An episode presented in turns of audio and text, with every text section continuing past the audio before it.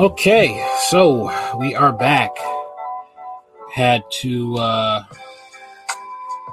had a little technical difficulties over the weekend.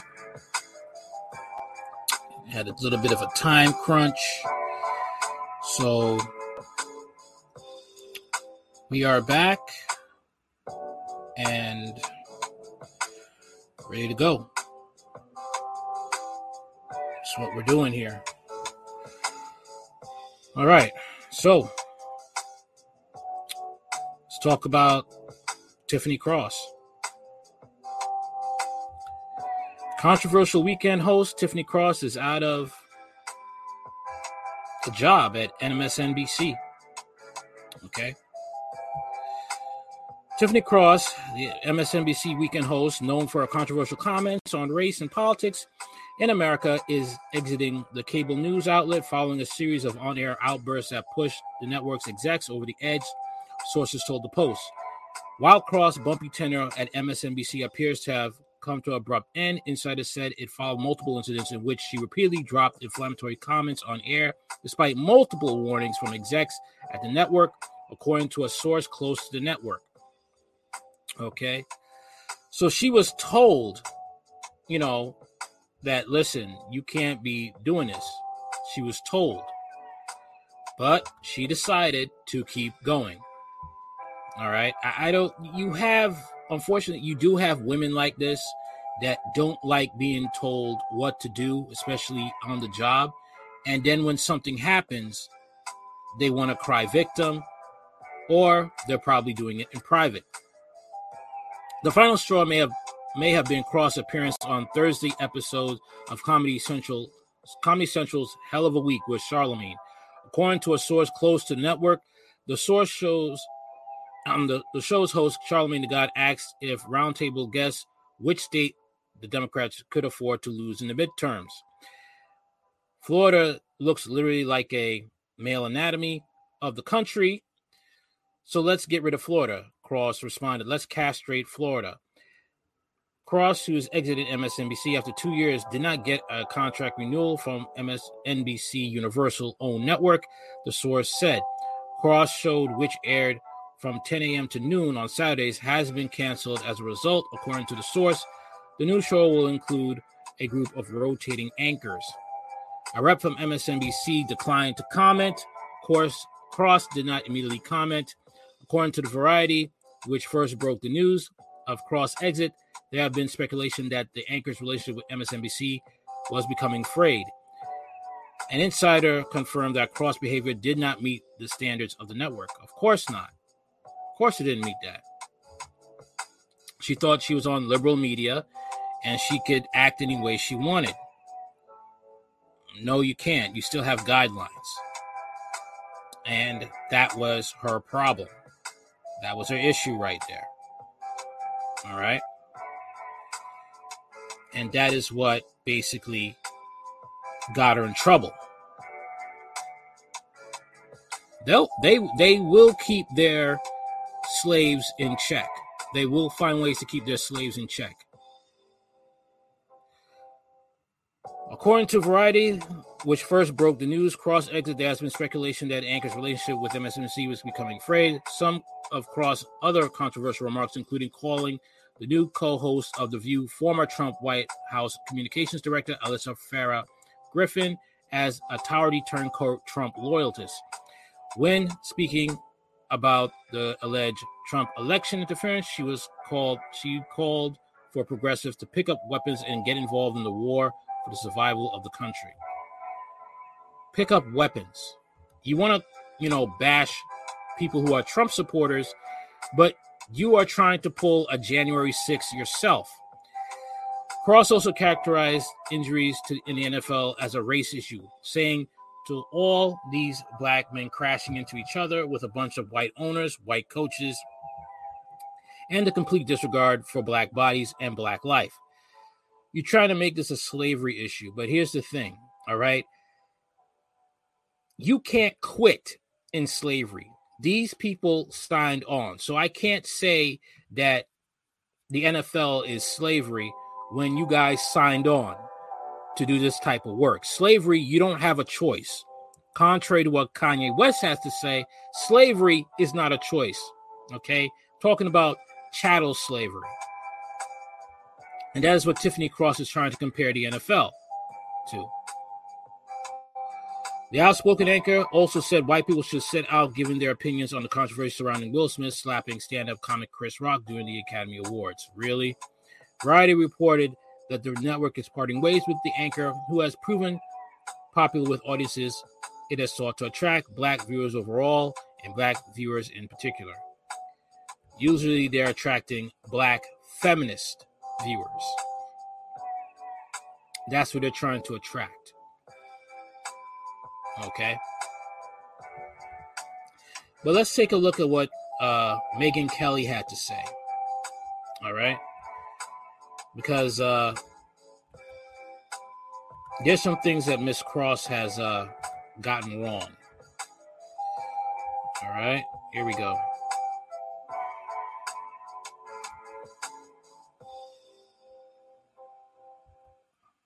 All right, here we are.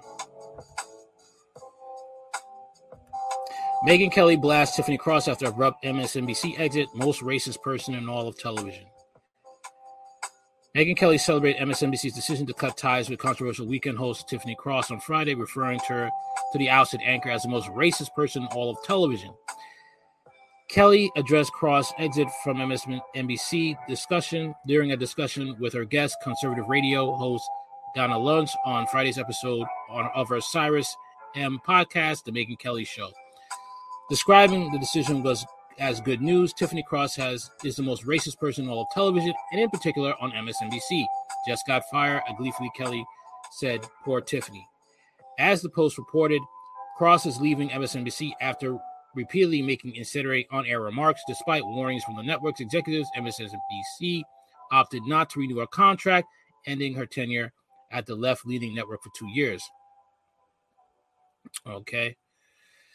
After quoting the Variety report, Kelly mentioned a few of what she described as Cross' greatest hits at MSNBC, including one instance last month when she argued that inherent racism among NFL's white owners and white coaches had led to Miami Dolphins quarterback Tua Tagovailoa to suffer a scary on-field head injury. Tagovailoa, Tagovailoa was born in Hawaii, and his parents are from the South Pacific island of Samoa.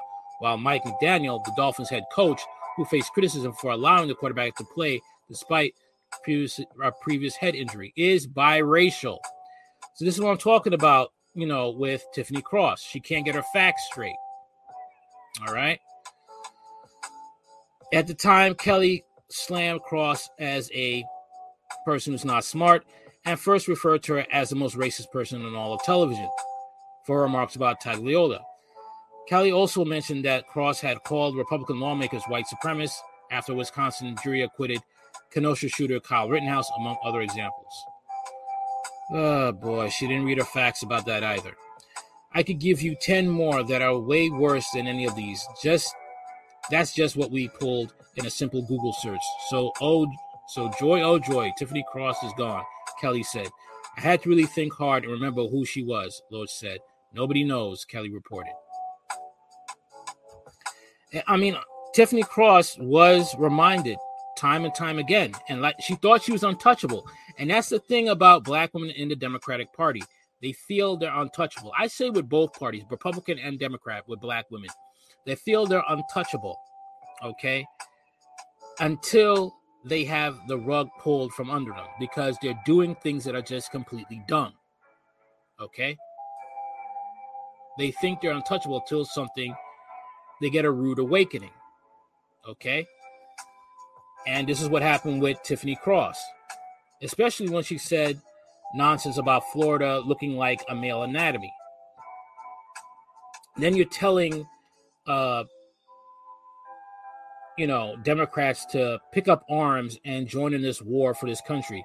You're pu- you're trying to incite, to incite a riot, just like Trump did with January 6th. You're bashing Trump supporters, but you're doing the same thing Trump did. Make that make sense. Make no sense at all. Okay. So let's get into a positive story right now. I'm going to talk about Jadakiss and entrepreneurship that he's practicing. Let's get into that. One minute.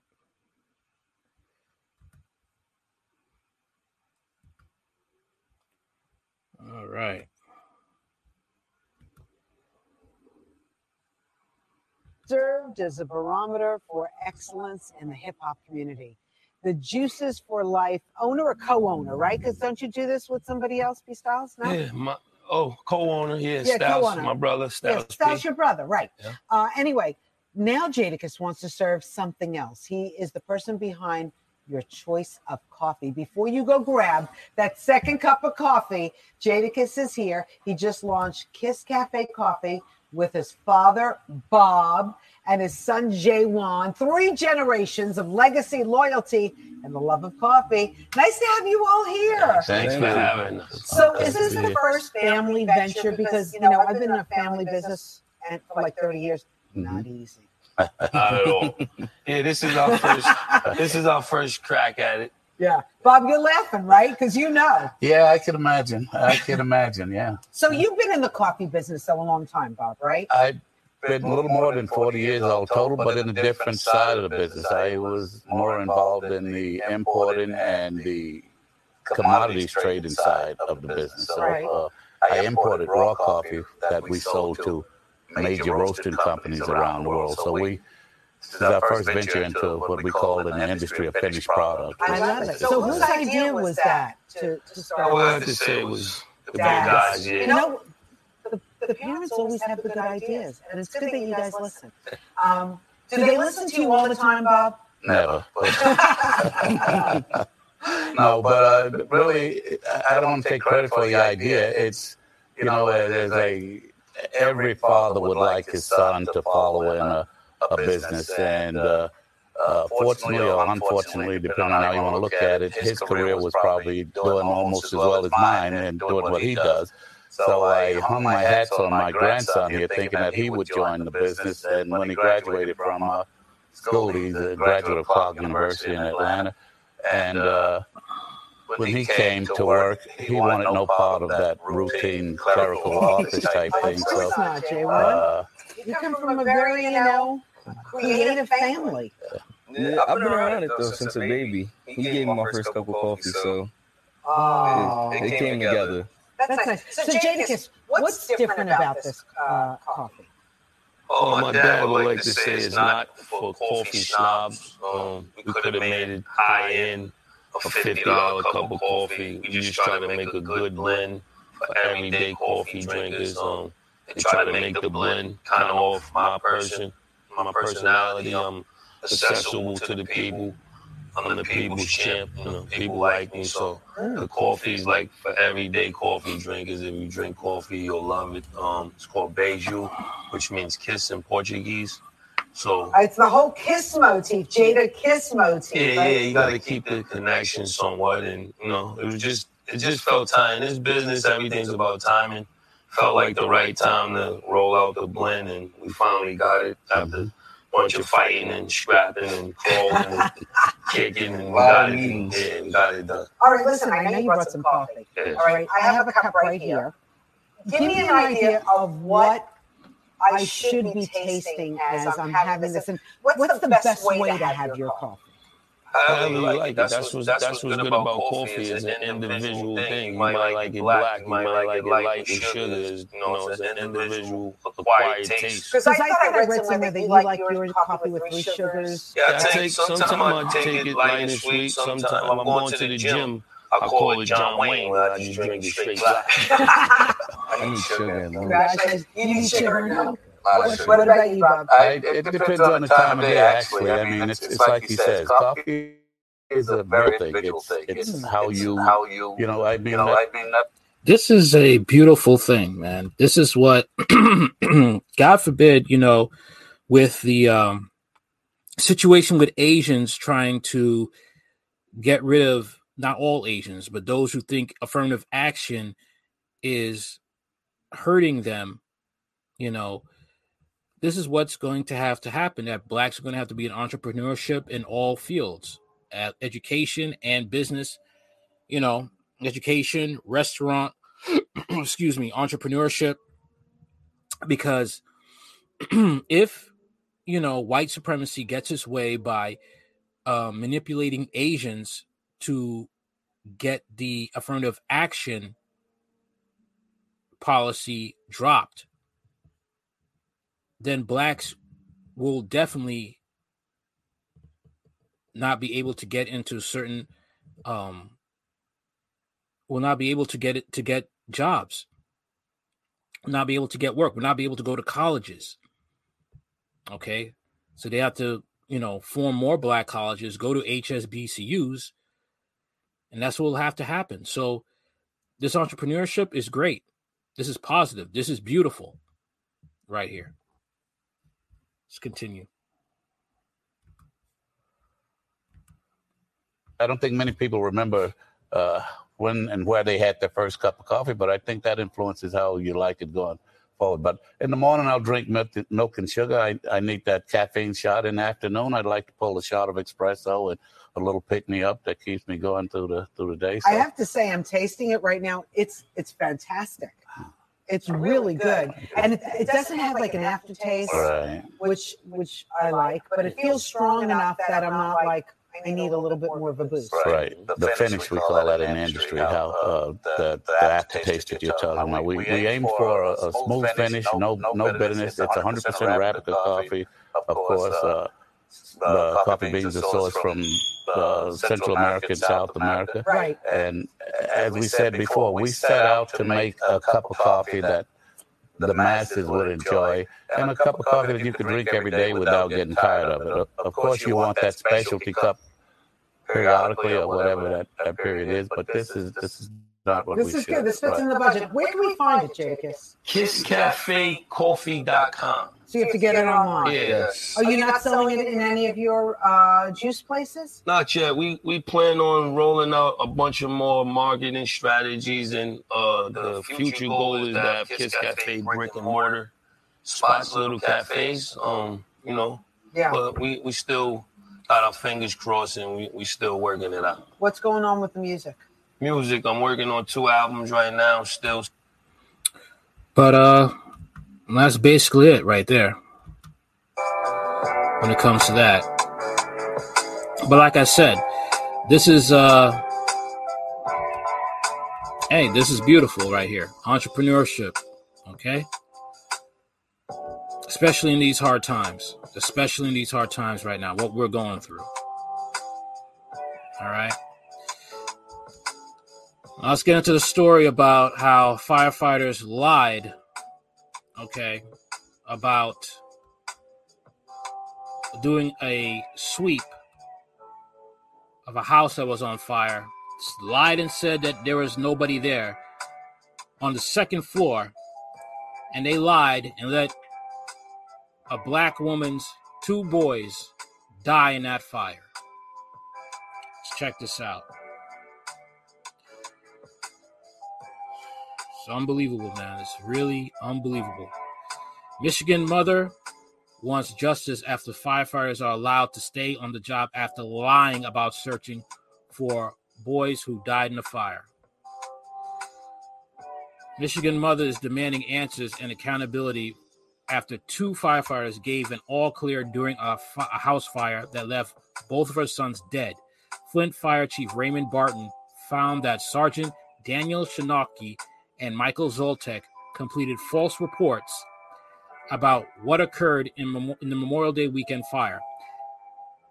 They claimed to have searched the second floor of the home where the bodies of Zaire Mitchell, 12, and Lamar Mitchell, 9, were discovered by two firefighters crucial six minutes later.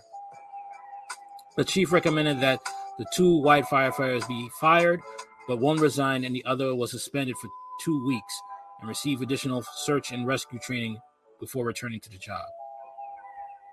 That must burn that mother. The boy's mother, Crystal Cooper, took her fight for the took her fight for justice to the Flint City Council on October 19th. Cooper said she wants the firefighters who neglected to search for her sons to face criminal charges. They were later carried out of the home by two black firefighters. Both boys died days later after being airlifted to Detroit Children's Hospital. They committed a crime for them to say that they searched the house and they really didn't search the house, for them to be suspended with pay. They weren't dealt with properly, Cooper told the city council. No, they weren't. Zaire and Lamar were the only occupants in their home when the fire started on May 28th. The boys were suspend were spending the weekend at their father's home. A witness reported seeing smoke billowing from the side of the residential structure, and there was a possible entrapment, according to 911 audio obtained by ABC 12. According to the account at the city council meeting, someone reported walked reportedly walked into the fire station where the smoke from the house could be seen about 200 feet away. Firefighters made the first call. Fire marshals later determined that the blaze was caused by faulty wiring and the home did not have working fire detectors. Sinalaki and Zoltek were the first ones to respond to the fire and called off the rescue efforts after performing an initial sweep of the home. They wrote in their report that they entered the doorway of the bedroom where the children were found and used a thermal imaging camera to scan the room, and the results were negative. However, the firefighter whose team found the boys after moving an air conditioning vent told the chief that there was no way Sinaki and Zoltek entered the bedroom where the victims were found and missed them. The first boy was found to the immediate left of the entrance of the room, and the other was on the bed. Barton wrote in the department's final investigative report that Sinalsi and Zoltek knowingly made false reports in their incident write-ups. Their actions or inactions arise arise to the disobedience according to the FF, F, FFD rules, regulations, and as such, their actions have impeded, injured, and hindered the progress, welfare, efficiency, and good name of the department. Some Flint council members and community members believe that Flint Mayor Sheldon Neeley overrode the chief's recommendations to terminate the firefighters and that he has conspired, conspired with the city attorney to keep his involvement secret. Council members drilled Flint Human Resources Director Eddie Smith about why the city did not terminate the firefighters. Smith told the council that the final decision was made before the personal files made it to his desk. Councilman Eric Mays said the mayor was the only one who could have given the order. Community activist Arthur Woodson claims the mayor tried to keep the, this incident under wraps after until after election season. Cooper said an attorney she hired to help with the incident, a supporter of the mayor, asked for her to do the same. Mr. Neeley said it would be a political suicide if he let out that two young black boys were in the house and it was two white firefighters that gave an all clear, and those young boys were in that house for six minutes. Six minutes, Woodson said. Need to be fired. The mayor, too. Put the mayor up for, for investigation and have him go to jail as well. Councilwoman Tonya Burns claims the mayor and his people went after the boy's family on social media because the home did not have smoke detectors. The family deserves closure, Burns said. However, representatives for the city have denied that the mayor or any other elected official affect the outcome of the investigation or the discipline imposed. In a statement to MLive, the Flint Journal, the local firefighter union has accused the chief of making Skolowski and Zoltek scapegoats for not going into the small room with extreme heat and low visibility. The Flint Journal reports. The Flint Council members voted unanimously to launch an independent investigation into the fire and disciplinary actions against Shinovsky and Zoltek on October 19th. I can't get my kids back. Nothing can bring them back, Cooper said, but I don't want this to happen to anybody else. Yeah, all right. They're spending time with the father. I think the father should be brought up on charges too. Why isn't there smoke detectors in your in your apartment?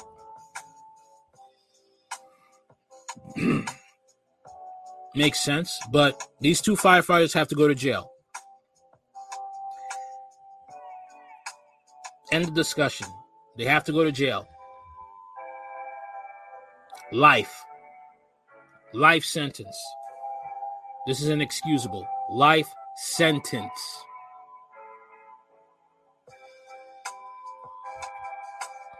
Utter nonsense here. Utter nonsense.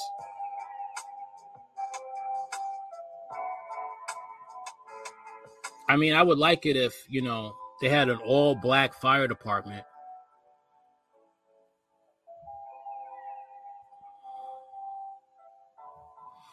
Maybe you could keep this from happening. But that would mean that, you know, a lot of things would have to be put together for that. Don't get me wrong, you have affluent black communities. But Flint, Michigan has so many problems. So many problems. Okay.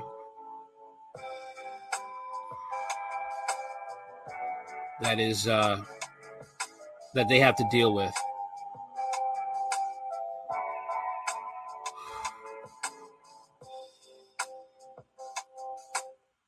Okay.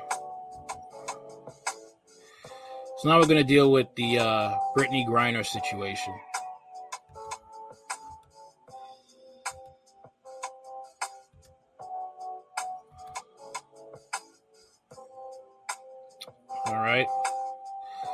So, White House demands Brittney Griner's release after failed appeal in sham proceeding.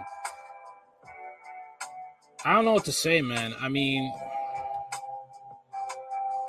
it's uh it's, it's pretty much how how how are you gonna what do you have to negotiate with the Russians to get her out? What do you have that equals having you know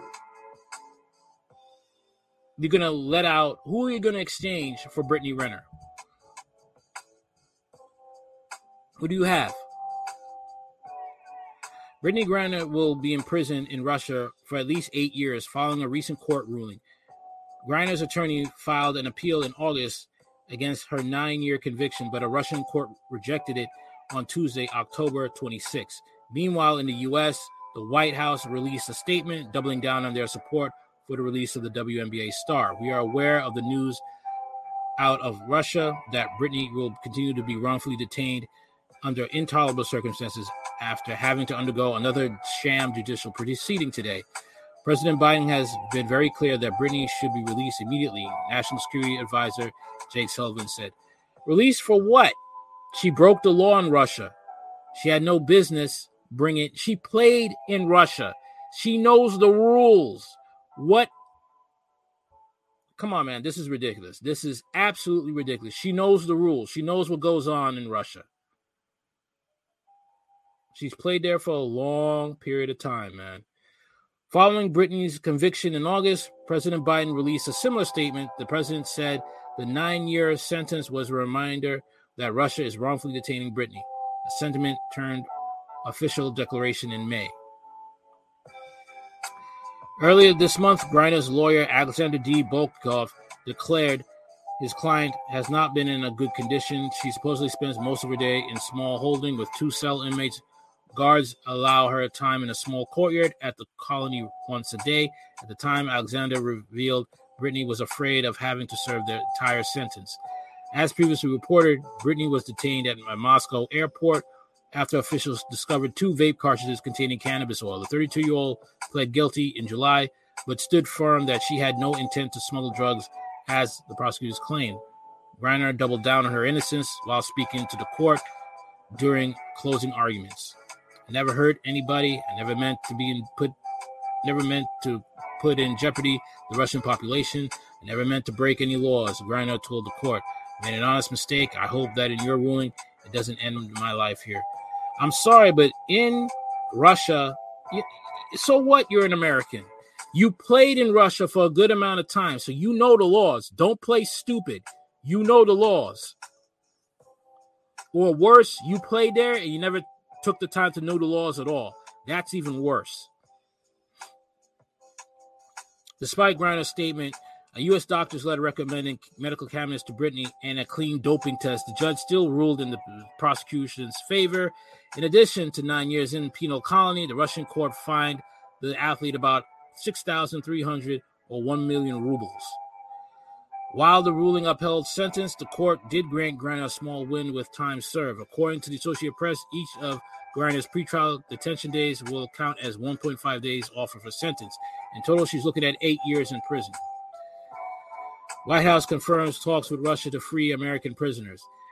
In Monday's statement, the White House admitted to reaching out to Russia through every available channel to bring Brittney and other wrongfully detained Americans like Paul Whelan home. The president has demonstrated that he's willing to go extraordinary lengths and make tough decisions to bring Americans home. His administration has done it successfully from countries around the world. The administration remains in regular touch with representatives of the families, and we continue to admire their courage in the face of these unimaginable circumstances, the National Security Advisor says. Cherelle Griner is in the fight of, of her life to bring home her wife, Brittney Griner, who has been sentenced to nine years. She fears the worst. I don't know if there's anything left in her tank to continue to wake up every day and be in a place where she has no one.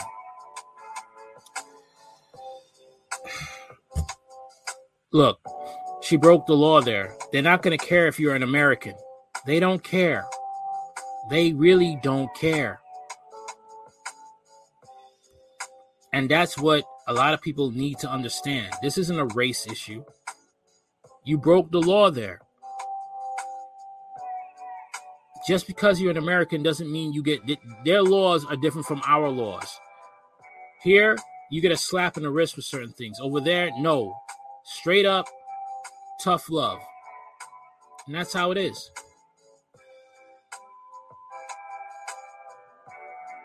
There's nothing you can say about that at all. So people could go off and cry about it and say whatever they want. But in reality, this is what happens. Okay? This is what happens when you go over there and you think you could break the law. And you played basketball there for a long period of time. So you're not innocent.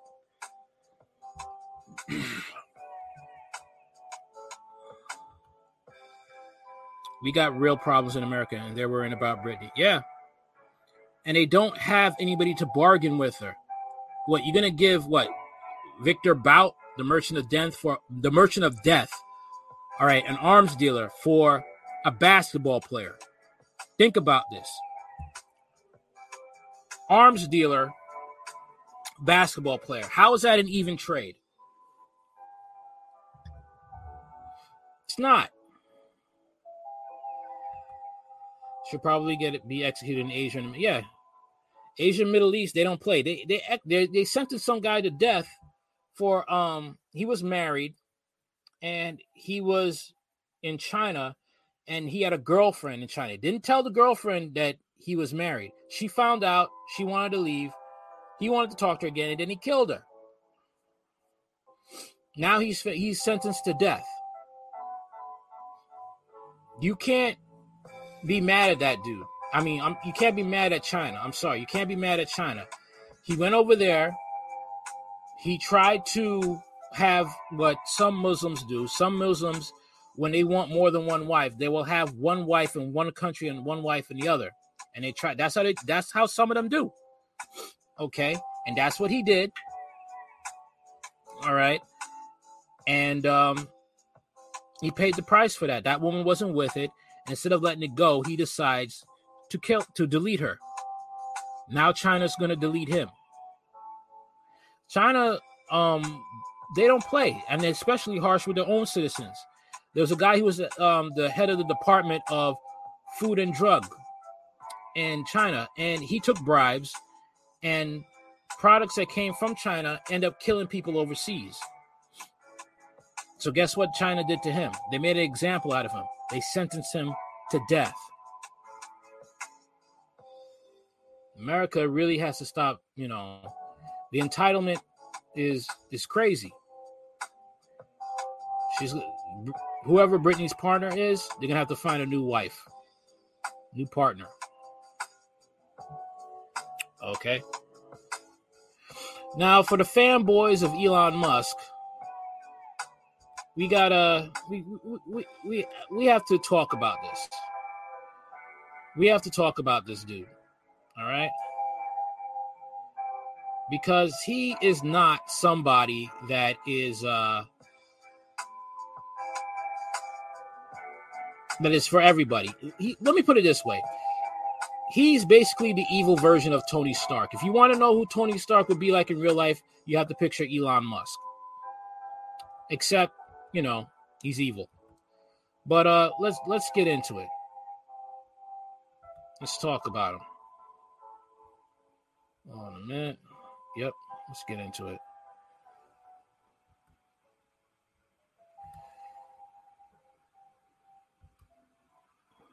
Here we are. Satanic Elon Musk with WEF, World Economic Forum, to usher in a digital reset. That's right, buddy. Everybody's saying, like, well, it's so great that, you know, Elon Musk is taking over Twitter. But this is the same guy who said the term Nazi isn't what you think it means. And he did help Ukraine, Nazi Ukraine, with Wi-Fi by having his own by letting them use his satellite Starlink. Okay, this is the guy who's everybody's rooting for. All right, Elon Musk has a genius PR, is a genius for PRs. He seems to be on the front page of every newspaper around the world. Every day he builds electric cars, sends rockets to Mars, has 10 children, is the richest man in the world, and says dumb things on Twitter and then buys the platform. But who is really Elon Musk? Is he really going to bring free speech back to the internet? And what is his agenda? The world's richest man was pictured wearing a satanic themed outfit, arriving at Heidi Klum's Halloween party with his mother, Maye Musk. That's what he's wearing. The red and black outfit worn by Musk has completed his $44 billion takeover of Twitter this week, featured an image of Baphomet carved into the into the chest plate with an upside down cross between its horns. Maye Musk seem completely at ease with her son wearing a satanic outfit. After all, she has her own history of satanic themed outfits and blatant Illuminati symbolism, and this is what she has done. Look, take a look. This is what she's done. Can't say it's a conspiracy because most of them do it. Despite dropping hints about who he serves, Musk still has a legion of fans who believe he somehow stands outside of the corrupt system. Surely they say he's not one of them. Um, check into what I said about, well, it's, it's in the playlist. You're to have to dig, but you're to have to look up what Elon Musk said about company towns. Look it up. Look what he said up about company towns, and he wants to bring that back. Okay. Look up what he said. Actually, look up the history of company towns and tell me if that's a good idea that you would want to have. According to Musk fans, his purchase of Twitter is set to usher in a glorious new era where freedom of speech is respected on the internet and enshrined as a right as it should be under the Constitution. They sound like Trump supporters. You might have noticed Twitter users, including some large accounts, test the waters immediately after Musk brought the, bought the platform, tweeting out direct references to banned subjects, hoping to find evidence that Musk's new policies had already taken effect. But these fanboys are destined to have their hearts broken and their dreams sold down the river. Now that he has completed the purchase of the platform, he dubbed himself Chief Twit.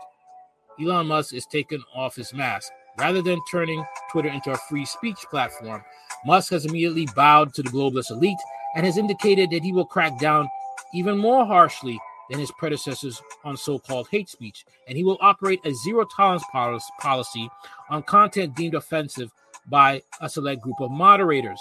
Let's face it, we all know what hate speech means. It's an easy it's any speech not endorsed and celebrated by the globalist elite. It's a way to silence dissent and control the herd.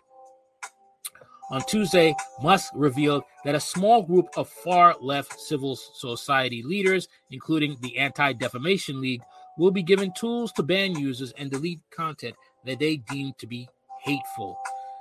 Take a look at how few people liked Musk's tweet account announcing the news that the ADL will be involved in Twitter censorship. Here's one person. We're staying vigilant against attempts to manipulate conversations about the 2022 U.S. midterms. Read on for independent analysis of our team's work.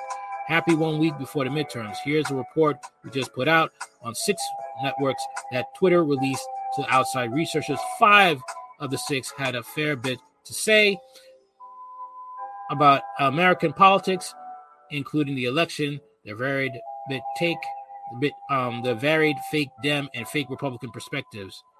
EI intern um, partnership. To put in perspective, Musk tweets usually receive hundreds of thousands or even more likes.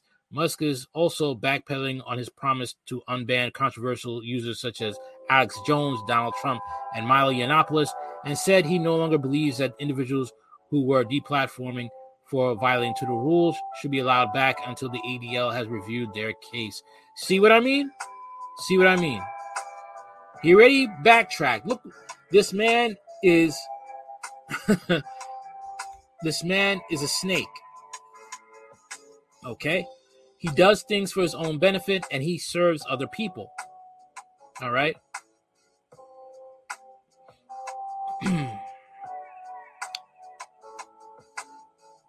Here's a tweet from Musk. Twitter will not allow anyone who was deplatformed for violating Twitter's rules back onto the platform until we have clear process of doing so, which will take at least a few more weeks. Apparently, those who have been deplatformed by Twitter need to cool their jets for a few weeks more. But this is a, the ADL we're talking about. They may they make Snopes look like a paragons of common sense, moderation, and decency. Let's face it, in siding with the ADL, Musk has decided to protect his $44 billion investment and kowtow to the global elite. Pretty much, Elon Musk people are no better than Jack Dorsey's. One of Musk's senior employees tasked with overseeing moderation on Twitter, Yoel Roth, has a history of calling Republicans Nazis and posting anti Trump content on the platform. For those who have been paying attention to what has really been going on behind the scenes, Musk's behavior should come to no surprise. In reality, Musk is a long way from the self made independent maverick he portrays himself to be. Many people don't realize that in 2008, Musk was a World Economic Forum young global leader, bowing and scraping to the globalist elite along with Emmanuel Macron, Jacinda Ardern, and Justin Trudeau all of whom went on to become far left authoritarians as prime ministers and presidents in the w- World Economic Forum infiltrated countries. While Musk is determined to have this information removed from the internet, the fact he was once affiliated with the World Economic Forum should come to no surprise. Musk shares many of Klaus Schwab's nefarious goals, including microchipping children and drilling chips into human brains. Unlike other billionaires, and young global leaders, Musk has not appeared at Davos or allowed himself to be photographed with Schwab. Musk supporters claim this is evidence he has since turned his back on the WEF. But there's plenty of evidence to suggest Musk is still firmly on the inside of the WEF, and his fronts as freewheeling capitalist tech knocking is part of the double agent rules to manipulate the masses on social media. Musk's present day popularity comes from his talent for playing the classroom clown on social media, entertaining the masses. But if you scratch the surface, Musk appears to be a subversive globalist frontman inserting himself into popular cultures as the Pied Piper figure. Moral of the story beware of false prophets, especially false prophets who come wearing upside down crosses. But that's basically what it is, man. It's kind of like with President Obama, you know? a lot of black people were just happy that it was a black face becoming president. They couldn't see what he was really about. They were just happy he was a black president. And if any black person ever tried to question Obama, who he was, what he stood for, they were crucified for it. Okay? And I see the same thing with Elon Musk. You dare criticize Elon Musk, you're criticized for it. Conspiracy theorists, you don't know what you're talking about. I mean, people are in love with symbolism. I'm sorry, that's what it is. Because he has money, you know, he banged um what Amber Amber Heard. That's what it is. Drives a Tesla. He's rich. He's the man. No. The man still is with the global elites. He's still with the left. Okay? He sided with Ukraine. Ukraine is neo Nazi land. It still bugs me that people still support them, still support Ukraine too. Even though there's more information coming out every day about Ukraine being Nazis. All right. And Joe Biden is just basically draining our weapon supplies here in America. Ukrainian military is basically destroyed right now. Basically destroyed. And now Ukraine has to depend on mercenaries, hiring terrorists like Al Qaeda and ISIS. Also having mercenaries from the United States and other countries to take the place of the dead Ukrainian soldiers. They just sent that they are sent practically to slaughter because all the money and the aid and the weapons that was supposed to go to Ukraine barely got there. Didn't get there at all. No serial numbers on the weapons, so you can't trace them. So it's off in the black market somewhere, sold to some terrorist cell. That's what's happening. But let me show you some stuff about uh what's going on there. Let me let me let me go on my little place here. Ah, here we go. Here we go. Show you some things here. Got some things to show you up here.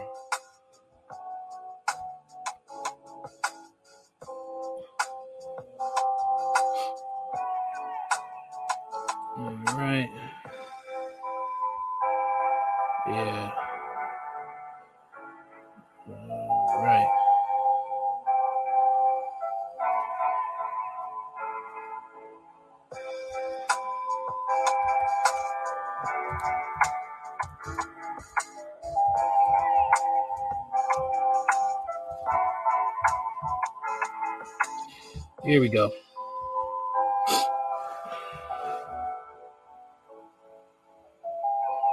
Let me show you what goes on here. Absolutely insane, man. Hold on.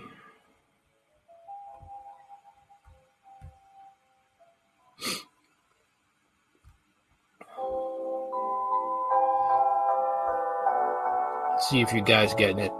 Yep, you guys are getting it. Prepare to be amazed. Okay, so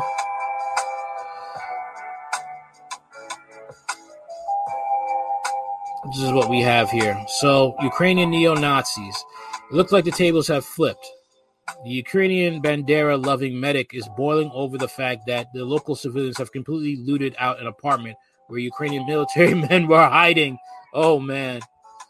the locals have robbed our apartment and stole absolutely everything the clothes, the generator, the medical supplies. The, the wankers, I hate them. They left us without warm clothes. They've even stole my bed. oh my gosh. Oh man. this is what happens when you let Ukrainian refugees into your homes. This is what they're doing. This is what they're doing, man. All right. I'll read it over again. A Ukrainian love, a Ukrainian Bandera, um, Stepan Bandera, because yeah, that's the person that has molded the minds of the Ukrainians to be racist, to be anti-Semitic, to be killing people who are not, who are um, you know, killing people who are not like them, you know, white supremacy Nazis. This is what happens to people when they take in Ukrainian refugees. Okay, a Ukrainian um, Bandera loving medic is boiling over the fact that the local civilians have completely looted out our apartment where Ukrainian military men are, were hiding. Locals have robbed our apartment and stole absolutely everything the clothes, the generator, the medical supplies, the wankers. I hate them. They left us without warm clothes. They stole my panties. What kind of what kind of people are they? They steal from the medics. Don't worry, Mina. You don't need to go looking for the panty fetish. Soon the European taxpayers will send you new panties, generators, and anything to keep the Nazi right rolling. This is what they do, man. This is what they do. All right. Here's something else. Kanye was removed from Madame Tussauds Wax Museum for anti-Semitism, but Hitler is still there. Nothing makes sense anymore. That's the thing. And Kanye was uh Kanye was for Hitler. This is what's going on, man. This is what's going on here. Can't believe it. Cannot believe it. Okay. There's two explanations here. One, cancel culture. Two, glorification of Nazism. And the globalization, the globalists are preparing the world to be normalized to normalize Nazism. That's what's going on because they are they're you know when you talk about this, it's like mm, whatever. It's like so what's Nazi? It's like they want it to be normalized. A lot of people, it's like they don't want to talk about this. This is what's going on. This is how the Ukrainian Nazis mocked the monument erected on the common grave of 54,000 Jews murdered near Bogdanovka by the Nazi occupiers and their Bandera collaborators. There is no Nazism in Ukraine. Right, sure. That's what they keep trying to say. All right.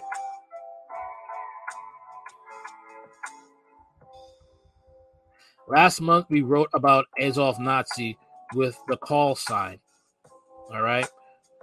Lockhart, where he posted a video of a torture of a Russian POW.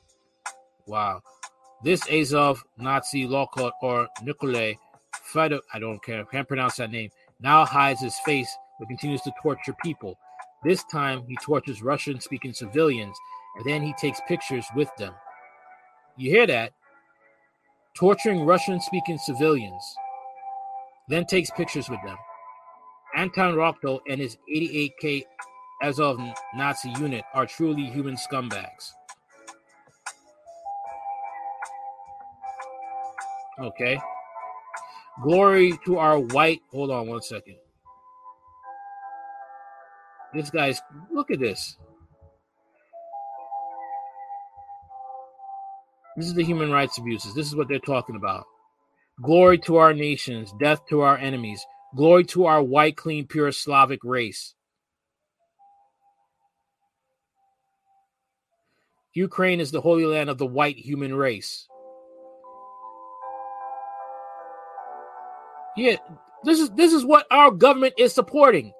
This is what our government is supporting since 2014. For eight years, the US government has supported Nazis. Ukraine, an absolute normal day in the theater in a Nazi performance. 70 years ago, Ukrainians were the German Nazi underdogs. They collaborated in the Holocaust, probably more than any other European nation. And today, normal Ukrainians can't help but to repeat the old Nazi slogans of their genocidal grandparents. That's what they do.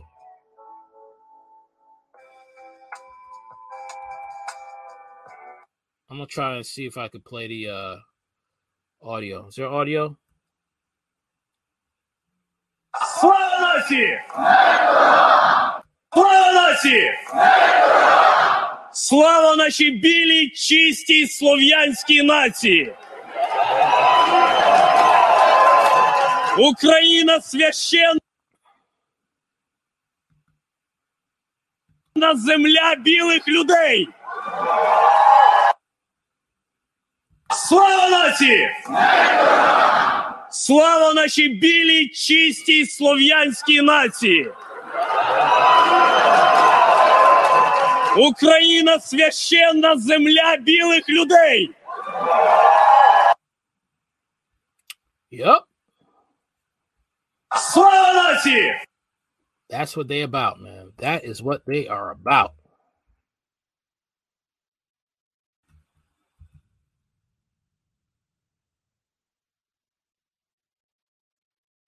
Okay. Rico Chavez from the Macedo de Calvados, Portugal, spent too much time on Telegram and let us know he's in a foreign land where he returns to Portugal. He will meet the Favela squad. He claims to be ISIS vet. So he obviously volunteered with YBS. Now he's in Ukraine with Kabaskasisk. He got upset when we posted his commander, Taras Clemson, as dead. I guess Nazar is now their leader. They're all doing the Nazi salute. This is what they're doing. They're doing the Nazi salute. This is what they're doing. Again, this is where our tax dollars are going to these Nazis. What they're doing.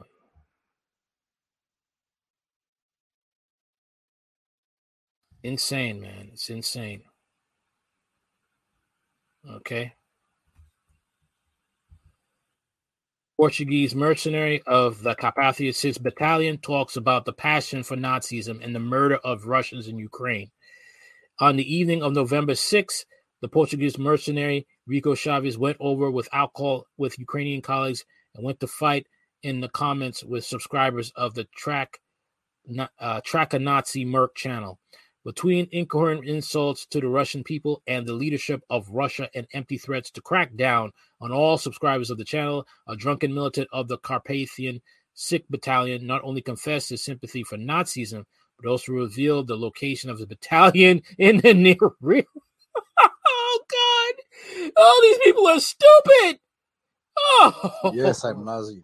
What you problem, motherfucker? I'm like the fight. I'm killed all Russian in Ukraine.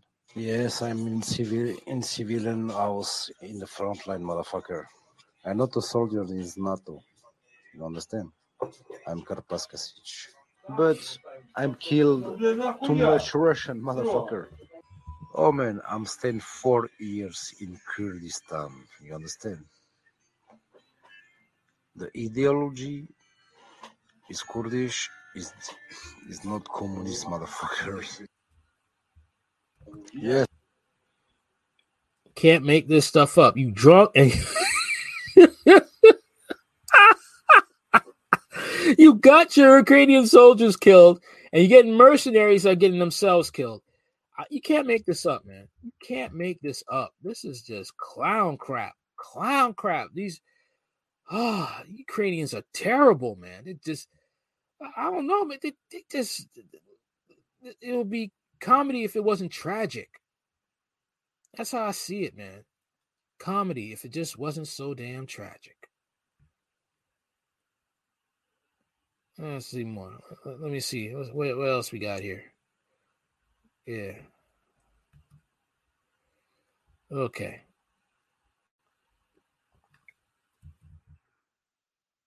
Let's see.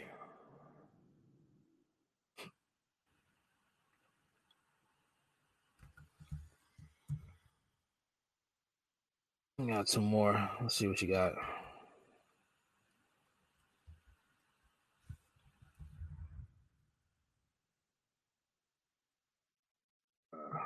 Hold up one second. Let's scroll it.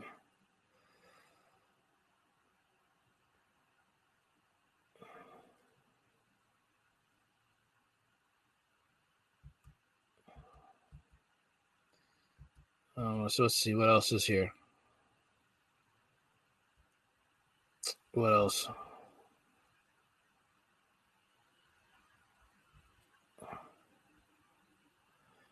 All right, let's see this. Okay, Ukrainian neo Nazis. Why the F is this be telling me what language I should speak? A staff member of Ukrainian in the shop told the woman in Odessa that she must not speak Russian. It didn't go so well as she thought. Why are these language Nazis forcing people to speak a foreign language in a city where 90% of the population speaks Russian. This is what's going on. This this is what is going on in Ukraine The utter nonsense. Remember what I told you about how the weapons barely get to Ukraine and how these soldiers are just dying? Let's hear what he got to say. Let's hear what this guy got to say. АГС, піхота наступає.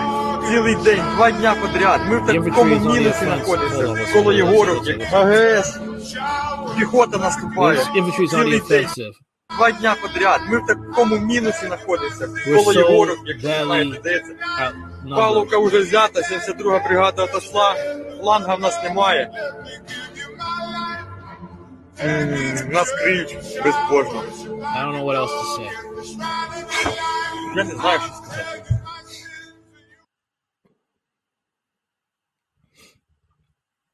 АГС. Піхота наступає. Цілий день, два дня подряд. Ми в такому мінусі знаходимося. Коло Єгоров, якщо ви знаєте, де це. Павловка вже взята, 72-га бригада отошла. Фланга в нас немає. М, Нас криють безбожно. Я не знаю, що сказати.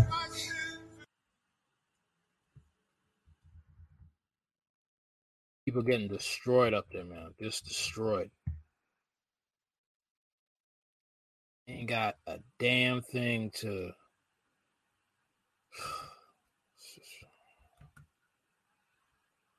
Uh,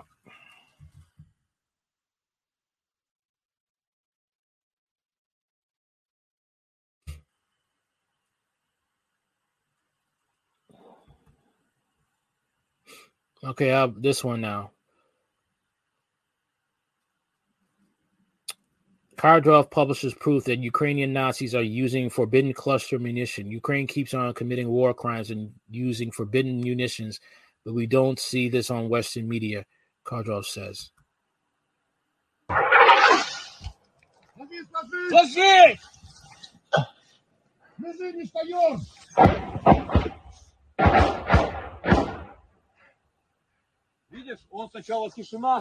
As раскидывает non-white кассеты. human, this makes me Это uncomfortable. кассетный боеприпас Града.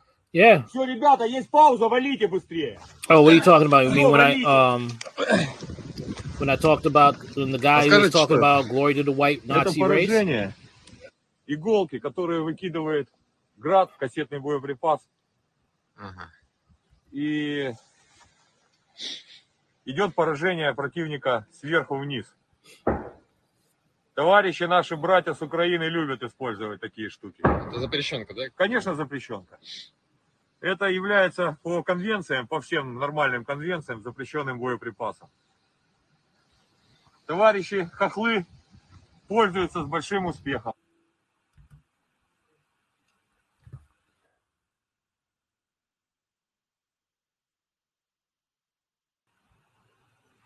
Okay. Another 800,000 refugees will flee Ukraine this winter. UNICEF warns 350 a month payment to Brits opening their homes to Ukrainians faces the axe. they don't want to pay that crap. oh, they do not want to pay that, man. They ain't trying to pay that. Oh, man. Oh, man. Oh, okay. UNICEF. All right, hold up. Over 8,000 new refugees would flee Ukraine.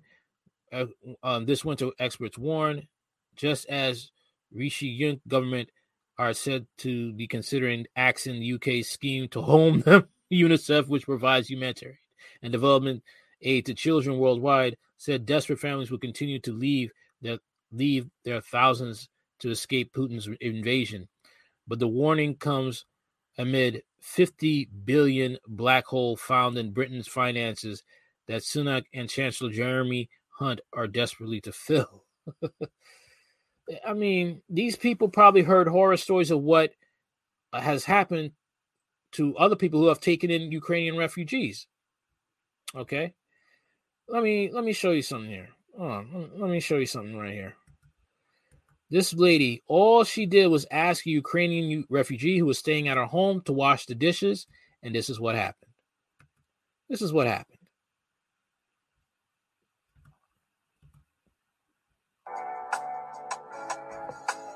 You want to talk about ungrateful? You want to talk about ungrateful? Ukrainian refugee reported mother who took her into the police for making her do the dishes before detectives opened a modern slavery investigation and grilled her for hours.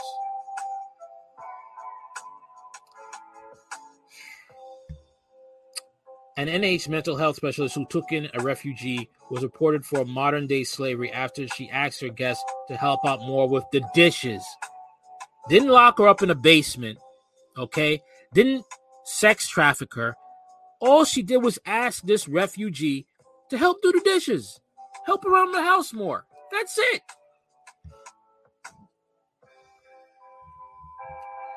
Hannah Debenham, 42 of Uckfield, East Sussex, was under investigation for two months following the accusation before the case was dropped this week when no evidence was found.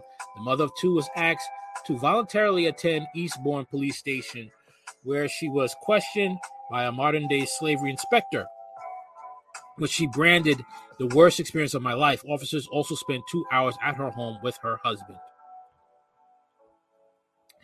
Detective Chief Inspector Gavin Patch of Sussex Police defended his force action today, telling Mail Online the investigation was expedited as quickly as possible, adding that it takes any report of slavery very seriously. The refugee, a mother who cannot be named for legal reasons, complained to police that she was expected to clean up and tidy up the house for a little to no money under the guise of the Ukrainian settlement scheme, according to the police report.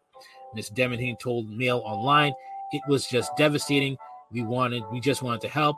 If I was charged, I could would have had to declare that, that, and it would have been a permanent impediment. It would have been a permanent impediment to my career.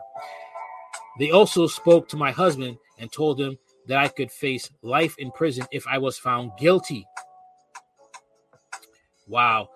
I've been an NHS mental health specialist for 15 years, and I've often worked with people with severe mental illness supporting their needs in police custody. And this is happening to me was the worst experience of my life.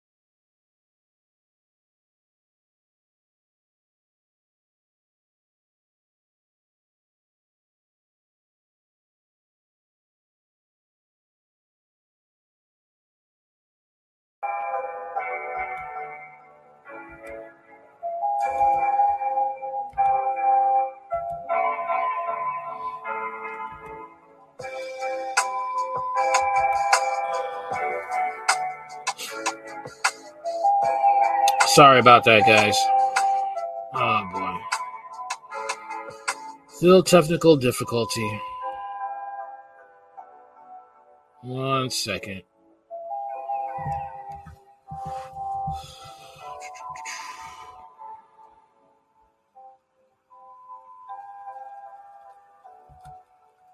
All right. Get it. All right. Hold on one second. It's not showing. Got to keep going. The show has to go on.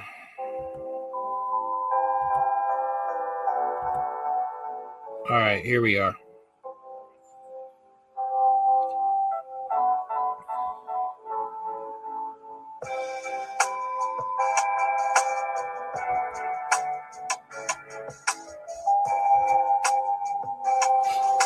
Okay, so here we are. All right. Scores of Britons were also left out of the pockets, delays to their $350 payments promised by the government for each refugee family taken in. Yeah, I think the British government stiffed them.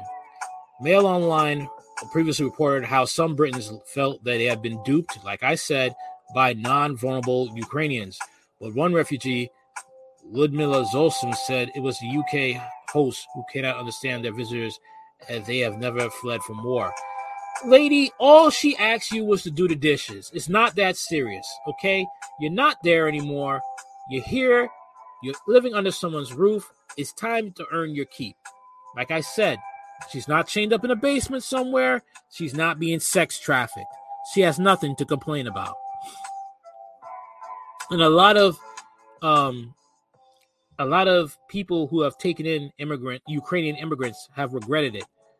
I remember there was a video of a woman who took in a Ukrainian uh, refugee, and that person ended up burning her house down. Another Ukrainian refugee broke up a, a family home. She slept with the with uh with the woman's husband that took her in. Okay. Another one who was a single mother, okay, came to Ireland and she decides that she's going to start tricking. Leaves her kid with the Irish ter- caretaker and she starts tricking. Cars lined of lines of cars in front of her home. This is a single mother from Ukraine. War torn Ukraine, you start to do prostitution.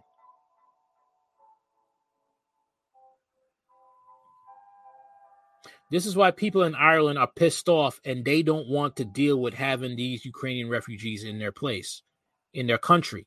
Meanwhile, you have Irish people who are homeless and they can't get housing. People are going to get fed up with this and they're going to turn on Ukraine, and especially the government leaders who are giving them billions of dollars to Nazis. And you see how the Ukrainian refugees are acting when they come to new lands. They think they run the place. They think they're entitled to things. They think European nations, nations around the world, owe them something. Miss Debenham's saga began when she was when she and her husband, who also work in the NHS, were looking for a U pair to work in their eight home eight bedroom home.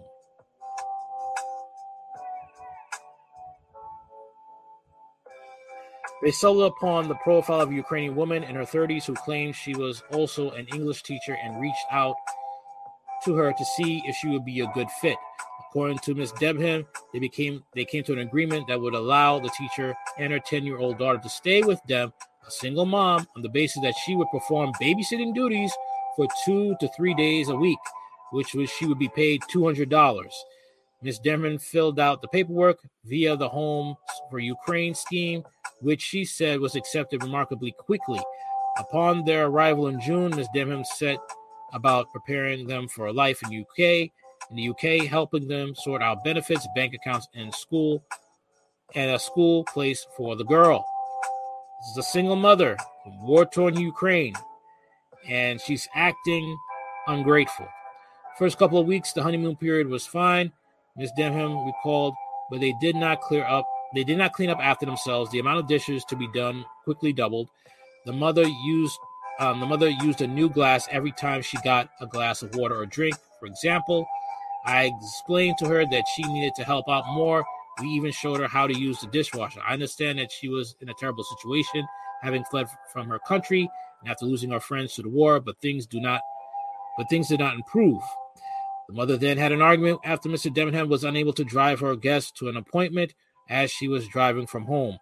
She slammed the door on me. Miss Debenham recalled, I just thought, wow, how could she treat me this way? I had driven her to so many doctors and benefits appointments, but I explained to her that she just had to respect that I work and I cannot always be available to drive her.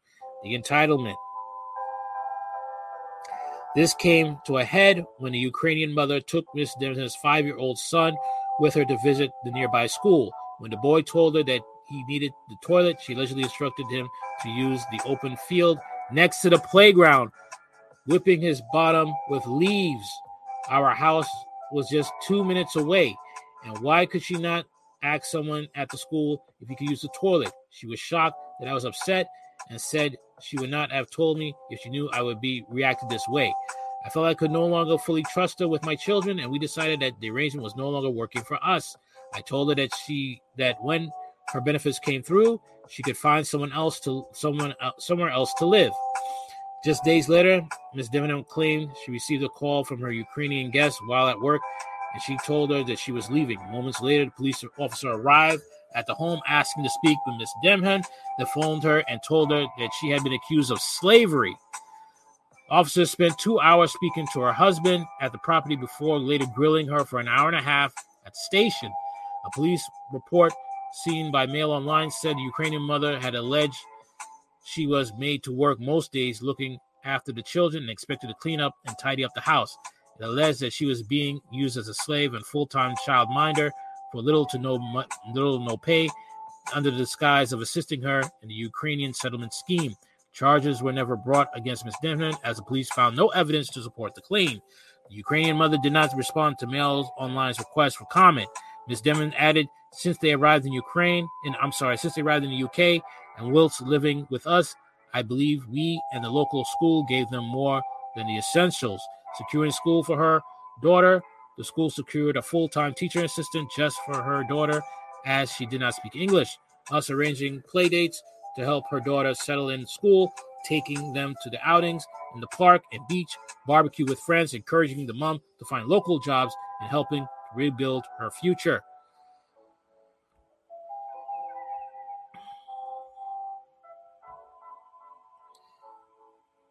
I'm surprised that none of these stories are making mainstream media. But in return, she put me through a lot of stress as I was investigated by the police, which took two months, but is thankfully now closed as they did not find any evidence of her allegation. so now we never so now we never I see whenever I see a Ukrainian flag in this country, I can't help but feel anger for the people who have no gratitude, no care, and no respect for people like me who was naive and thought I could make this world a better place. If I could help by inviting them to live in our home. You read the article more for yourself, but this right here is it's madness. It is sheer madness because these people are entitled. These people want a way of trying to manipulate others. All right? This is how they are. This is how they think. And it's scary because a lot of people don't know about this. They don't know about Ukraine. They don't know about these how these people work. And people are always saying, excuse me, they're always saying that, oh, you know, we got to help Ukraine. Oh, you know, these people are poor, they're, they're, they're suffering. Are they really? Look what they do to people's homes. I've heard so many stories about this. How they abuse people, all right? And play victim. Just like the Ukrainians play victim, all right? You want to blow up Crimea Bridge, and now you're suffering. Now all of a sudden you're the victim.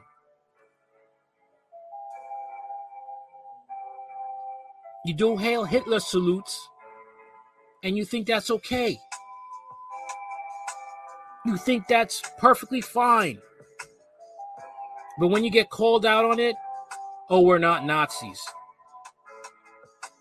You don't know what you're talking about. We're victims. Victims asking for billions of dollars any chance you get.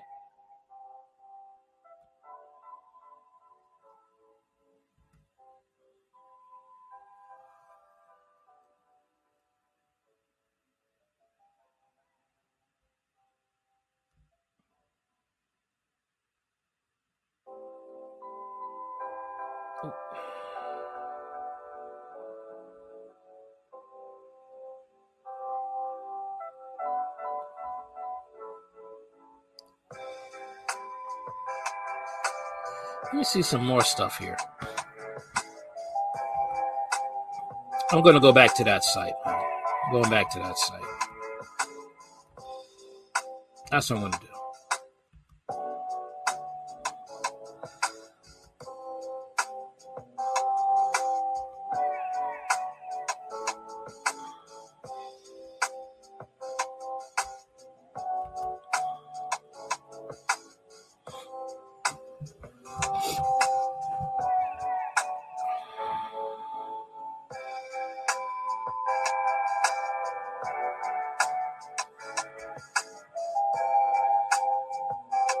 It's it's sad, man, because it's just uh people are so brainwashed. Literally brainwashed when it comes to this.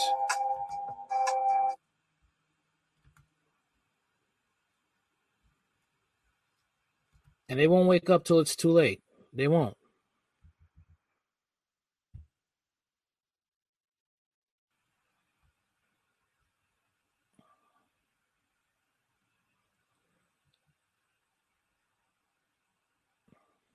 Hold on one minute. One second.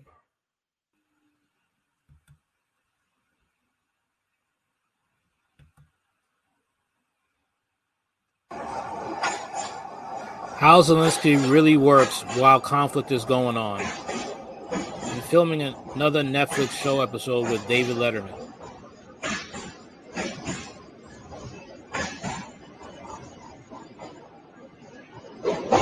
So you got conflict going on and you're filming TV shows. In your own your homeland's being blown to bits and you're filming TV shows.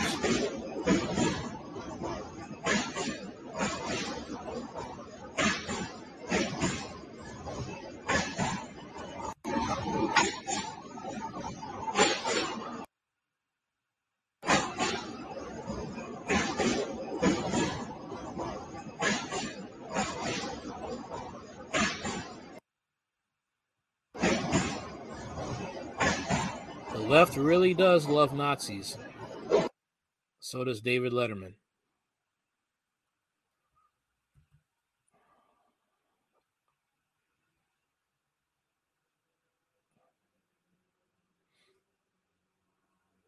Now, this is a Ukrainian soldier that's captured. Ukrainian soldier gets captured for Nazi tattoos. За что сидел? Тяжкие телесные. А на спине что написано? Не смотри мне вслед. Что обозначает? Потрясал его. Зачем резал? Держи, держи руки. Боялся, что бить буду. Когда? При каких обстоятельствах разрезал? Это в новой каховке было. Не права.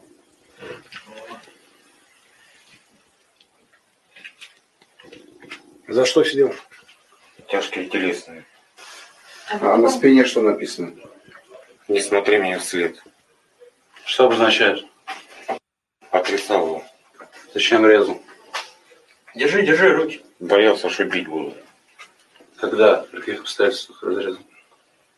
Это в новой каховке было. Показывай.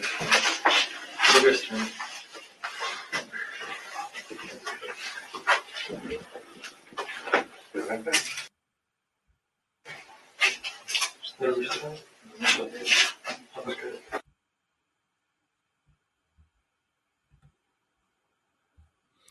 tax dollars, man. And when they come over here, they get help from the Republicans and the Democrats. I told you about how uh, Azov Battalion came to Washington, D.C. Capitol, and they got support from the Republicans.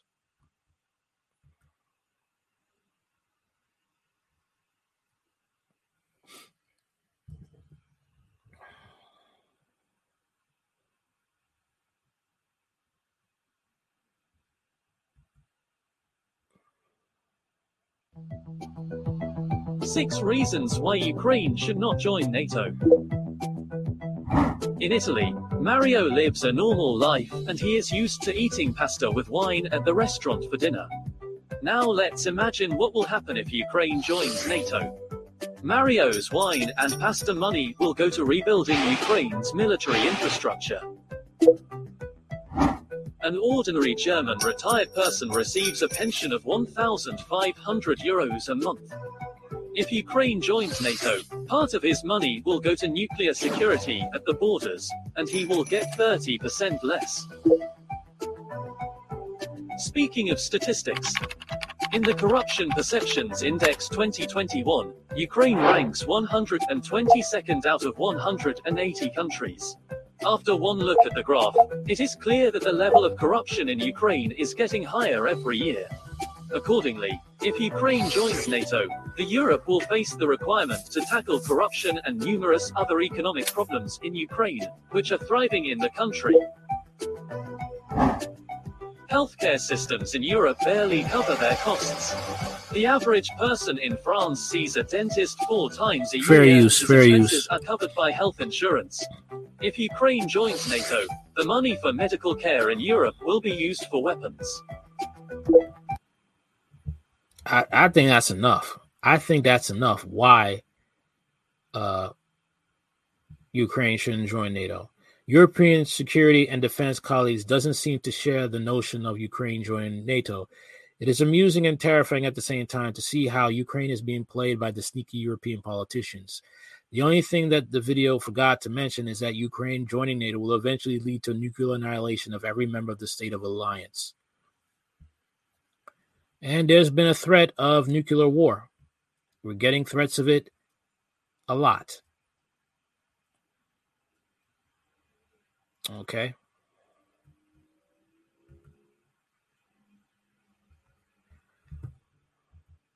All right, right, got here. Um, soldiers of the Russian Federation Armed Forces discovered symbols of the Third Reich on the positions of armed forces of Ukraine. And of course, there is no Nazism in Ukraine. Look at this. Ну-ка, Максик, помоги-ка, покажи, покажи, братан. Да вот оно, вот оно. No, no Nazism, Вот right? оно. In Ukraine, right? Let's take a look at this. Ну-ка, Максик, помоги-ка, покажи, покажи, братан. Да вот оно, вот оно. Вот оно. На. Все, отдадим. Куда-нибудь в музей, блядь. Знаете, я обниму вас. Я первый за Всем привет, мы все нормально. Все хорошо.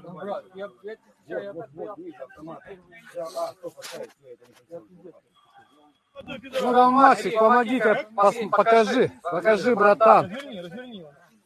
Да вот оно, вот оно. Вот оно. Ну, ты. отдадим куда-нибудь в музей, блядь. Дайте я обниму вас. Я первый же Всем привет, мы все нормально. Все хорошо. All right. Okay.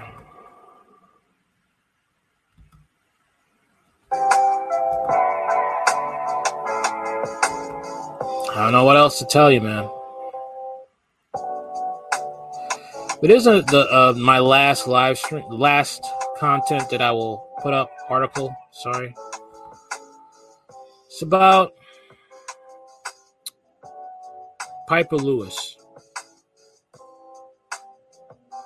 This is aggravating because Cardi B, you know, she drugged and robbed men, and she doesn't have to pay those men back. And she's guilty. She's not a victim, she's guilty. Pieper Lewis was sexually assaulted and killed the man who did this to her. And she has to pay back the family of that man who violated her. That's insane. Complete and utter madness. Truly is. Let's check this out.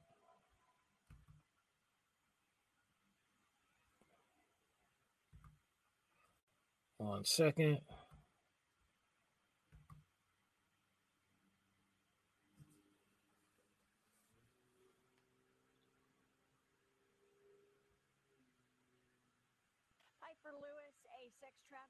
Don't know what's going on. All right, here we go. Her accused rapist has escaped custody. According to officials with the Iowa Department of Pieper Lewis, a sex trafficking victim who was convicted of killing her accused rapist, has escaped custody. According to officials with the Iowa Department of Corrections, Lewis walked away from the Fresh Start Women's Center in Des Moines shortly after 6 a.m. yesterday morning without authorization. She was able to cut off her ankle monitor before leaving the facility. Now, this is the first time she's escaped, and there's currently a warrant out for her arrest as police are trying to locate her whereabouts.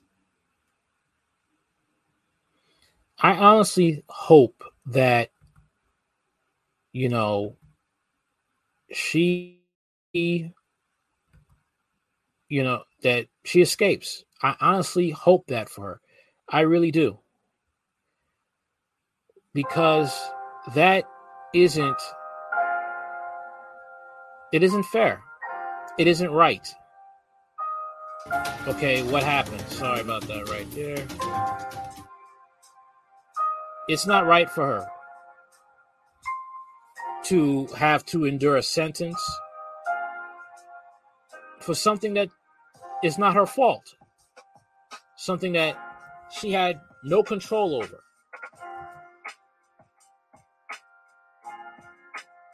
And you're trying to punish her. That had nothing to do about her.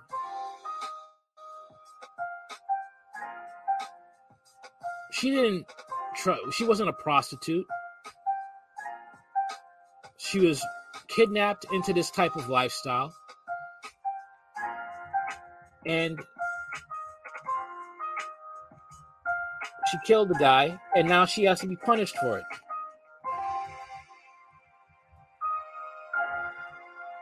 Type of country we live in is a joke.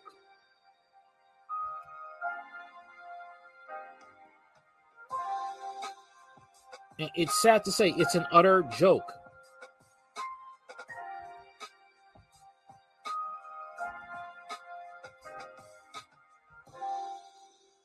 And it seems like the Iowa state that she lives in, it, it seems like it's for sex trafficking.